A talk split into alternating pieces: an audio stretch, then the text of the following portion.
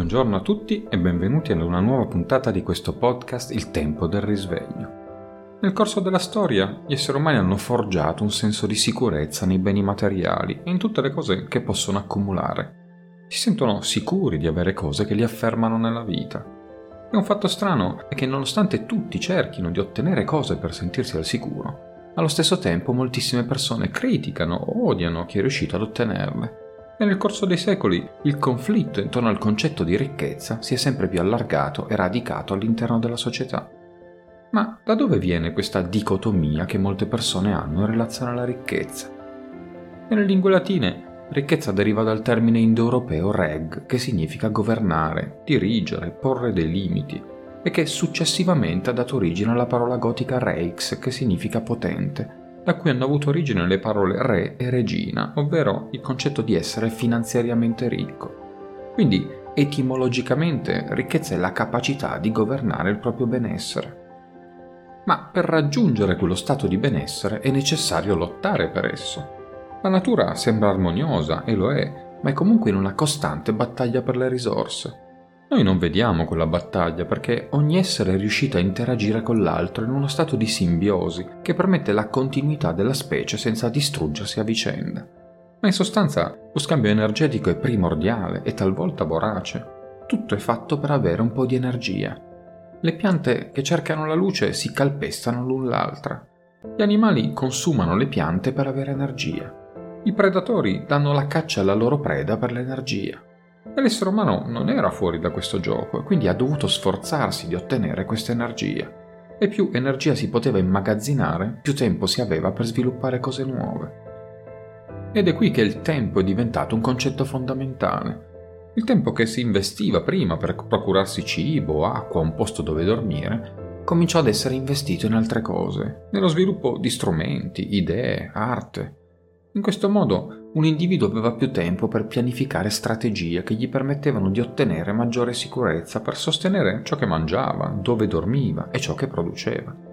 Il tempo è l'unità di valore più importante poiché le cose ottengono il loro valore più dal tempo necessario per produrle che dal prodotto stesso. Comprare una bottiglia d'acqua che si produce facilmente purificando l'acqua di sorgenti o laghi non è la stessa cosa che comprare una bottiglia di tequila invecchiata, per la quale l'agave ha bisogno di circa 7 anni per essere raccolta e da 12 a 36 mesi per essere prodotta. Il tempo di sviluppo di qualcosa ha più valore dell'oggetto stesso e questo è proprio ciò che dà valore alle cose. Pertanto, il lavoro delle persone per ottenere qualcosa è ciò che dà valore al risultato. Questo ha creato nel tempo una cultura del lavoro che cercava il proprio benessere. Questo ha creato le idee di ricchezza. E questi concetti hanno un'origine molto antica. In Atlantide non si parlava di povertà come si fa oggi, ma questo perché si riteneva che i diversi settori sociali fossero ricchi sotto diversi aspetti. C'erano quelli ricchi di pesce, quelli ricchi di mucche, quelli ricchi di grano, quelli ricchi di capre, quelli ricchi di conoscenza, quelli ricchi di mezzi di trasporto ricchezze diverse che facevano prosperare tutti. Questa idea era utile nei periodi di stabilità, ma non fu sempre così. Quando arrivarono i momenti di instabilità sociale, i cambiamenti climatici, l'insicurezza dovuta alle invasioni, il reggente o il re prese le redini della società e comandò. In molti casi la crescente instabilità planetaria trasformò la società di Atlantide verso l'autosufficienza, verso l'autoritarismo, e come in molte parti del mondo finirono per diventare monarchie assolute. L'assolutismo è una forma di reggenza in tempi di crisi, che divenne sistematica perché strumento di maggiore controllo e generazione di potere. I re e le regine assicuravano la stabilità di un paese, poiché la loro vita e la successione nei loro figli implicavano un'immagine di equilibrio e forza statale di fronte ai loro possibili nemici e per dimostrare che avevano potere dovevano mostrare le cose che erano in grado di ottenere. Un re austero denotava povertà di risorse, qualcuno che non aveva le finanze per sostenere guerrieri ed eserciti. Ma un re vestito d'oro che mostrava la sua opulenza di vita denotava rispetto perché se possedeva tante cose voleva dire che poteva mantenere anche un grande esercito. Quindi era una questione di apparenze, i re si travestivano in un certo modo per mostrare il proprio potere. E a quest'idea aggiunsero la narrazione che quel potere era concesso dal divino, quando dall'era sciamanica migliaia di anni fa il reggente fu unto da voci totemiche. Le famiglie regnanti delle civiltà continuarono con questa tradizione e quindi il potere spirituale interno si unì con il potere materiale esterno per formare la potente classe sociale. Le loro sembianze fisiche non potevano essere come quelle di un normale cittadino, dovevano imporsi quasi a livello degli dei, in modo che gli avversari li vedessero come divinità sulla terra e temessero di affrontarli. L'accumulazione di ricchezza era un simbolo di sicurezza, ma a causa di questo assolutismo divenne anche un'immagine di dominio. Molti reggenti usavano vistose decorazioni per spaventare i nemici, ma anche per rendere paurosi i propri sudditi. Nelle città, le persone che lavoravano per ottenere risorse nella vita si corrompevano per ottenere un posto più vicino al re o alla regina. Nel corso dei secoli, dopo le grandi rivoluzioni, i feudatari divennero borghesi e crearono le prime imprese che davano sicurezza ai cittadini più comuni. C'erano grandi opportunità di crescita per tutti. Tuttavia la tradizione manteneva la convinzione che chi si arricchiva, avendo di più, fosse anche di più. E come i reggenti, anche i borghesi iniziarono a rafforzarsi a spese dei loro dipendenti, come se fossero schiavi o sudditi. Questa antica tradizione, secondo cui chi possedeva di più aveva anche più potere, crea una generazione di individui che cercavano il potere su tutte le cose, e da quel momento l'idea di ricchezza divenne corrotta e non venne più vista come simbolo di sicurezza, ma si trasformò in un simbolo di oppressione. Per le persone comuni la ricerca della ricchezza significava avere il necessario per vivere e la sicurezza di mantenerlo negli anni e soprattutto permetteva di poter guadagnare tempo per sviluppare altre idee, progetti, svaghi e in un certo modo poter vivere bene e smettere di sopravvivere ma coloro che in quell'accumulazione vedevano il potere, il dominio, la reggenza, usavano le risorse per controllare gli altri, mettendo al se stessi al di sopra di tutti. Questo è ciò che ha generato l'idea che i ricchi sono cattivi. E la società ha attribuito i problemi della disuguaglianza ai ricchi, quando in realtà non è così. Non sono i ricchi che rendono il mondo diseguale, ma sono i potenti che lo rendono così. Sono quelli che risparmiano senza condividere, quelli che gestiscono senza progettare, quelli che accumulano senza sviluppare. Per questo, attraverso tante lotte contro i potenti, gli schiavisti, i colonizzatori, i dittatori, l'idea di ricchezza nel mondo è diventata contraddittoria. Tutti vogliono vincere ed essere ricchi, ma allo stesso tempo tutti incolpano i ricchi di rendere poveri gli altri. I movimenti rivoluzionari del XVIII secolo che avviarono l'indipendenza della maggior parte dei paesi delle Americhe e i movimenti migratori dei popoli oppressi d'Europa verso il nuovo continente nel XIX secolo, così come l'ondata di separazione e indipendenza dei territori dell'Africa e dell'Asia, diedero alle persone, ai poveri e agli schiavi un potere che non si era mai visto prima nella storia. E anche se molte diseguaglianze continuano ad esistere ancora oggi, non dobbiamo mai dimenticare che tutte queste conquiste sono praticamente arrivate negli ultimi 300 anni. Quindi è poco tempo. Troppo poco per risolvere una disuguaglianza promulgata per almeno 10.000 anni di storia umana, e il cui vero cambiamento è cresciuto in modo esponenziale solo negli ultimi 20 o 30 anni. Questi ultimi 300 anni, le lotte per l'indipendenza dai poteri assolutisti, le guerre per la libertà, le rivoluzioni ideologiche, la fine della schiavitù, l'inizio del libero mercato, le conquiste sui diritti umani, tutto portò a una rivolta contro il concetto di potenti del passato, contro i feudi, i regni e la borghesia, e si svilupparono filosofie come quella socialcomunista in cui si intendeva eliminare la possibilità della ricchezza. Un altro di quegli errori che si fanno, come con i soldi o con gli eserciti. Crediamo che l'oggetto o il soggetto sia il problema, pensando che eliminandolo ci libereremo del problema, quando non è così. Purtroppo nella nostra società è sempre esistita una lotta storica tra ricchi e poveri perché la religione ha costruito intorno alla povertà un'idea spirituale, descrivendola come la via della salvezza. Come dice la Bibbia, dei poveri sarà il regno dei cieli. Quest'idea è stata utilizzata in epoca medievale per controllare le classi utili agricole. Si diceva lavora sodo e anche se non vinci nella vita vincerai in paradiso. L'idea è stata subito adottata dalla politica, poiché era utile per controllare grandi territori imperiali con grandi popolazioni. Così è passato alle ideologie che si sono incarnate nell'educazione, incanalando le idee degli oppressi, la lotta per i diritti, l'uguaglianza, imbrattate di concetti classisti, nella maggior parte dei casi con un messaggio chiaro. Scegli il rappresentante giusto e ti darà tutto quello che chiedi. e da qui si arrivò alla manipolazione. Così che tutti siamo arrivati a credere di vivere in democrazia quando non l'abbiamo mai fatto.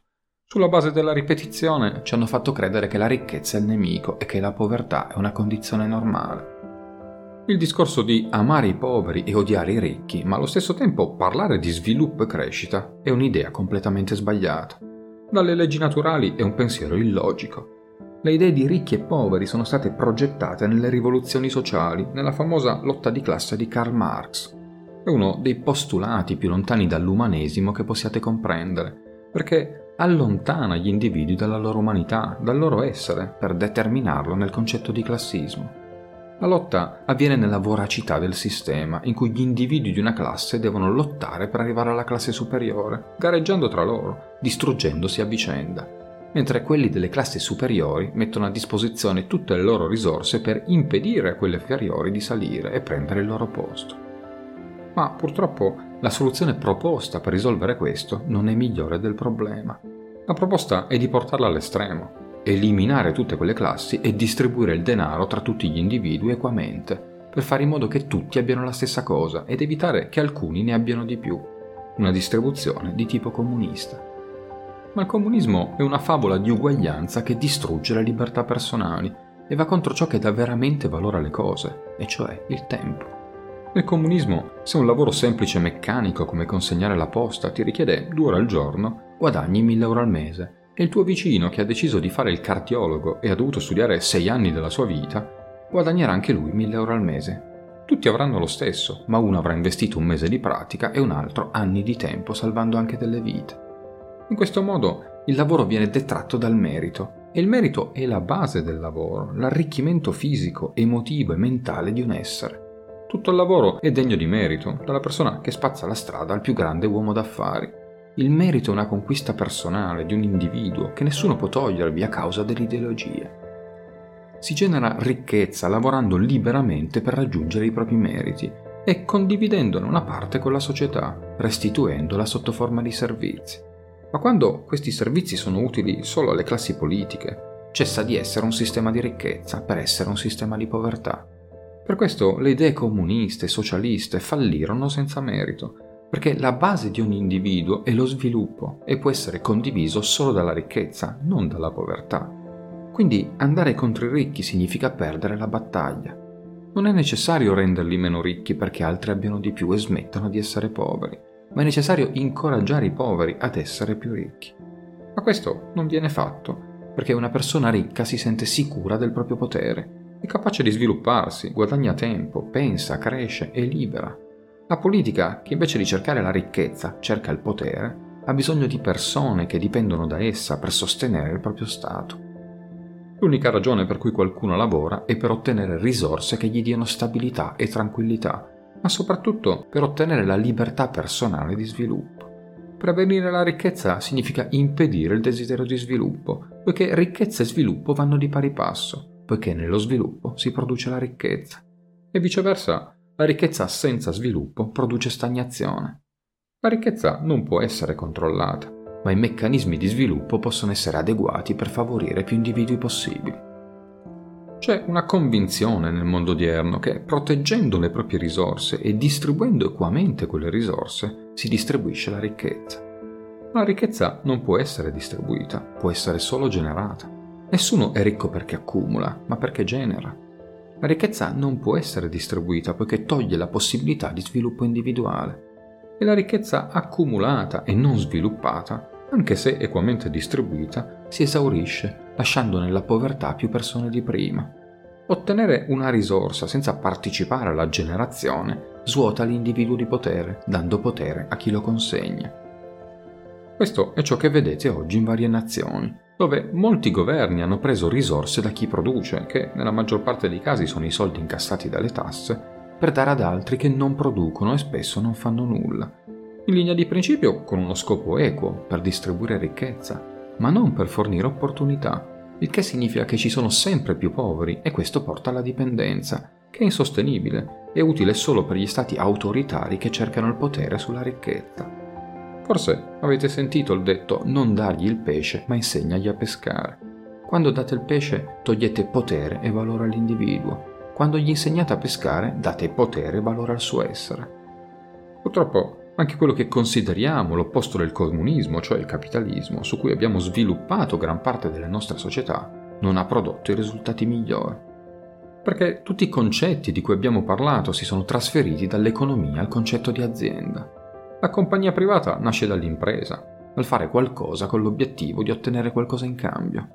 Ogni essere umano è un imprenditore per natura, ma nella perdita del potere personale, crescendo in una cultura basata sulla paura e sulla manipolazione dei suoi individui, ha dato tutto il suo valore ad imprenditori impavidi.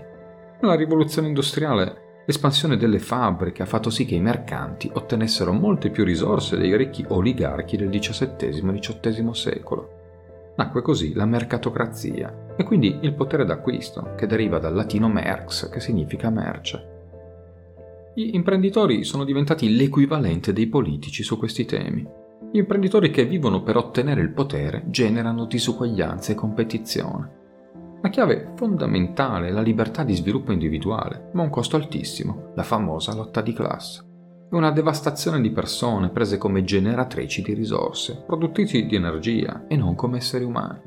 E questo sistema non funziona perché nonostante si vanti della sua capacità di generare ricchezza, ci sono ancora miliardi di poveri nel mondo e le disuguaglianze sono cresciute enormemente. E tutto questo avviene per lo stesso motivo per cui ci sono i politici potenti, perché tutti dimenticano che la base fondamentale dell'abbondanza è la condivisione la condivisione non è dare, ma generare opportunità. Quando offriamo l'opportunità agli altri di crescere con noi, cresciamo molto di più. Lo slancio del gruppo genera ulteriore crescita ed espansione. E purtroppo viviamo in un sistema iniquo perché c'è sempre chi ha più di quello di cui ha bisogno. Ma il sistema è ingiusto perché le persone che lo usano non sono giuste. La mancanza di potere personale e di coerenza interna fa sì che gli esseri umani cerchino di ottenere potere all'esterno attraverso l'eredità esterna, cioè ritengono che il raggiungimento del loro sostentamento sia dovuto al mantenimento della quantità di potere necessaria per controllare gli altri. In un mondo dove la forza passò dall'essere nel corpo all'essere valutata in minerali e nel loro scambio, i ricchi hanno incominciato ad averla, non i forti e i deboli, e i poveri sono diventati sudditi dei primi.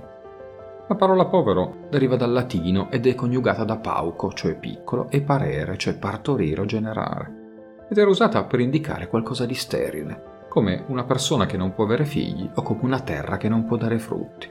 I poveri erano quindi quelli che non sapevano produrre da soli, che dipendevano dagli altri per vivere.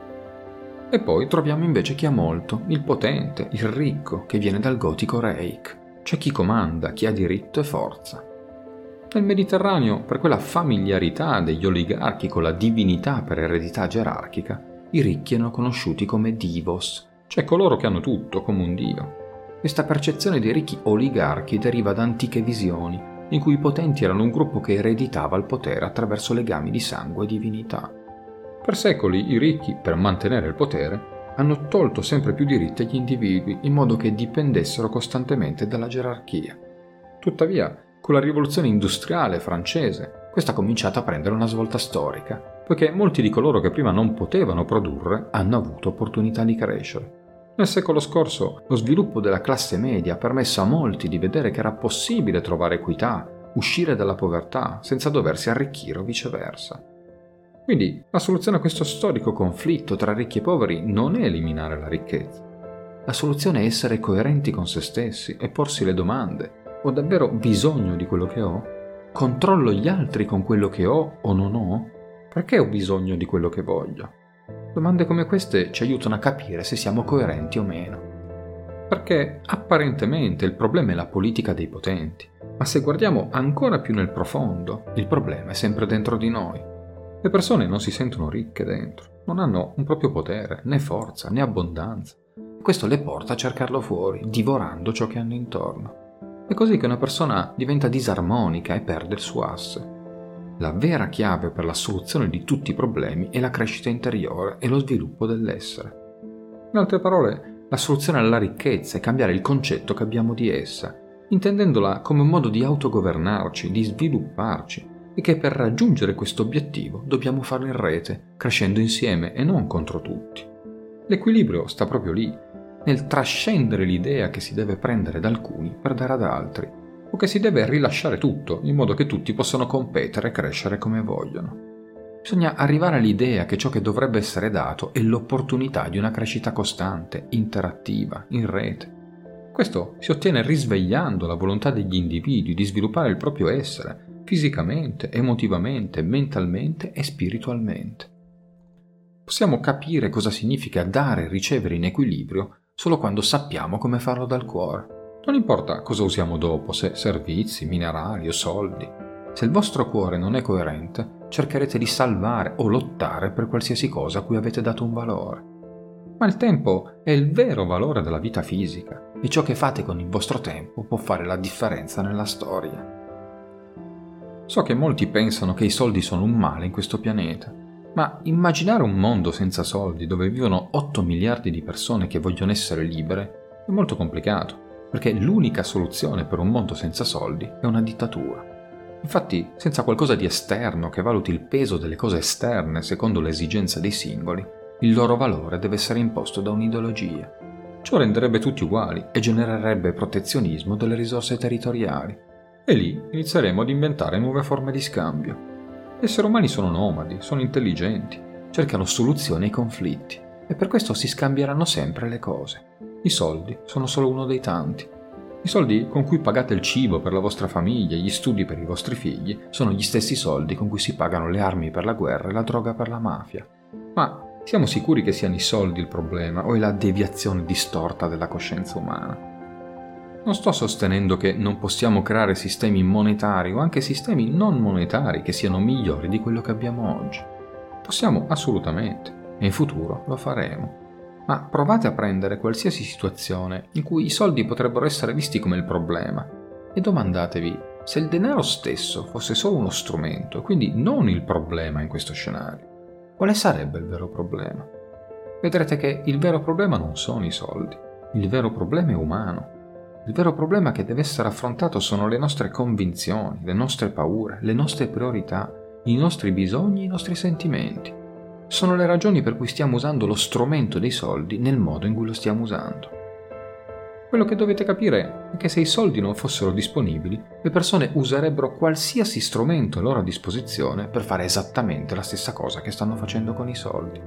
E quando affrontiamo quelle cose che sono il vero problema, i nostri sistemi sociali, compresi il modo in cui otteniamo le cose di cui abbiamo bisogno all'interno della società, come i sistemi monetari, cambieranno automaticamente. I soldi non peggiorano il vostro carattere, agiscono semplicemente come una lente di ingrandimento per ciò che è già lì. E anche se qualcuno inizia ad agire diversamente una volta che ha i soldi, posso dirvi che non è a causa dei soldi in sé per sé, è a causa del modo in cui le persone agiscono con i soldi, a causa delle proprie convinzioni personali. C'è questa credenza sbagliata nella collettività umana sul fatto che i soldi cambino le persone, e spesso si intende in peggio.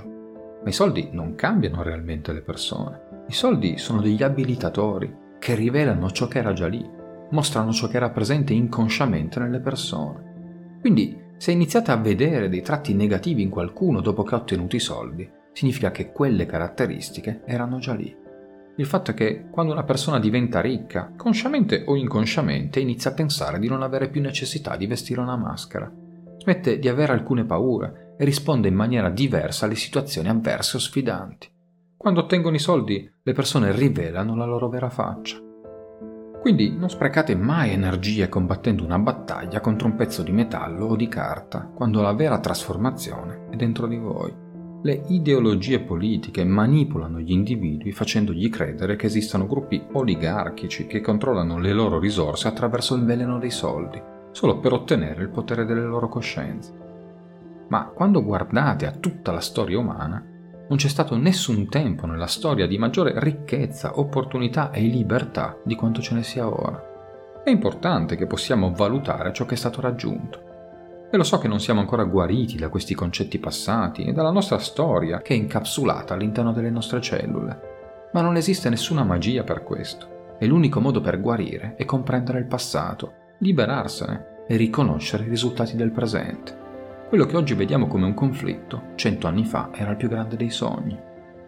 L'era dell'acquario sta arrivando e l'economia sarà diversa nelle forme e recupereremo il nostro potere perduto.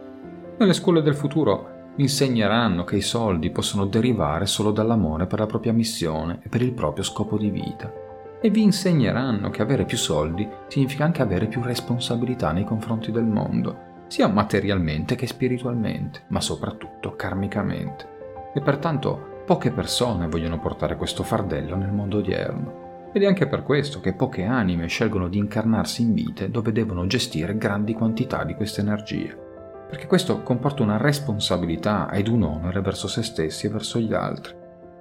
In futuro i soldi verranno considerati uno degli strumenti di crescita spirituale, attraverso il quale ogni persona potrà analizzare il suo rapporto con le proprie paure, con i propri sensi di colpa, fino ad essere in grado di rivelare quello che è nascosto nell'inconscio perché i soldi sono solo un riflesso di noi e per questo non mentono mai. Quindi iniziate già da adesso a riconoscere la ricchezza che avete in voi. Accettatevi come ricchi e diffondete quella ricchezza nelle reti del futuro. Iniziate ricordando a tutte le persone il loro valore e recuperate il valore in voi stessi e con quel coraggio lanciatevi a sviluppare un nuovo mondo. Iniziate a valorizzare voi stessi, tornando alla casa del vostro cuore e capirete la vera economia e la vera ricchezza perché c'è un solo vero valore nella vita fisica, mangiare e dormire, e c'è solo un valore trascendentale nella vita fisica, riprodurre o produrre, e c'è un solo valore esistenziale nell'universo, l'unità che si spiega nell'amore. Bene amici, anche per oggi ho concluso. Io vi ricordo l'indirizzo email per porre le vostre domande, risveglio podcast gmail.com.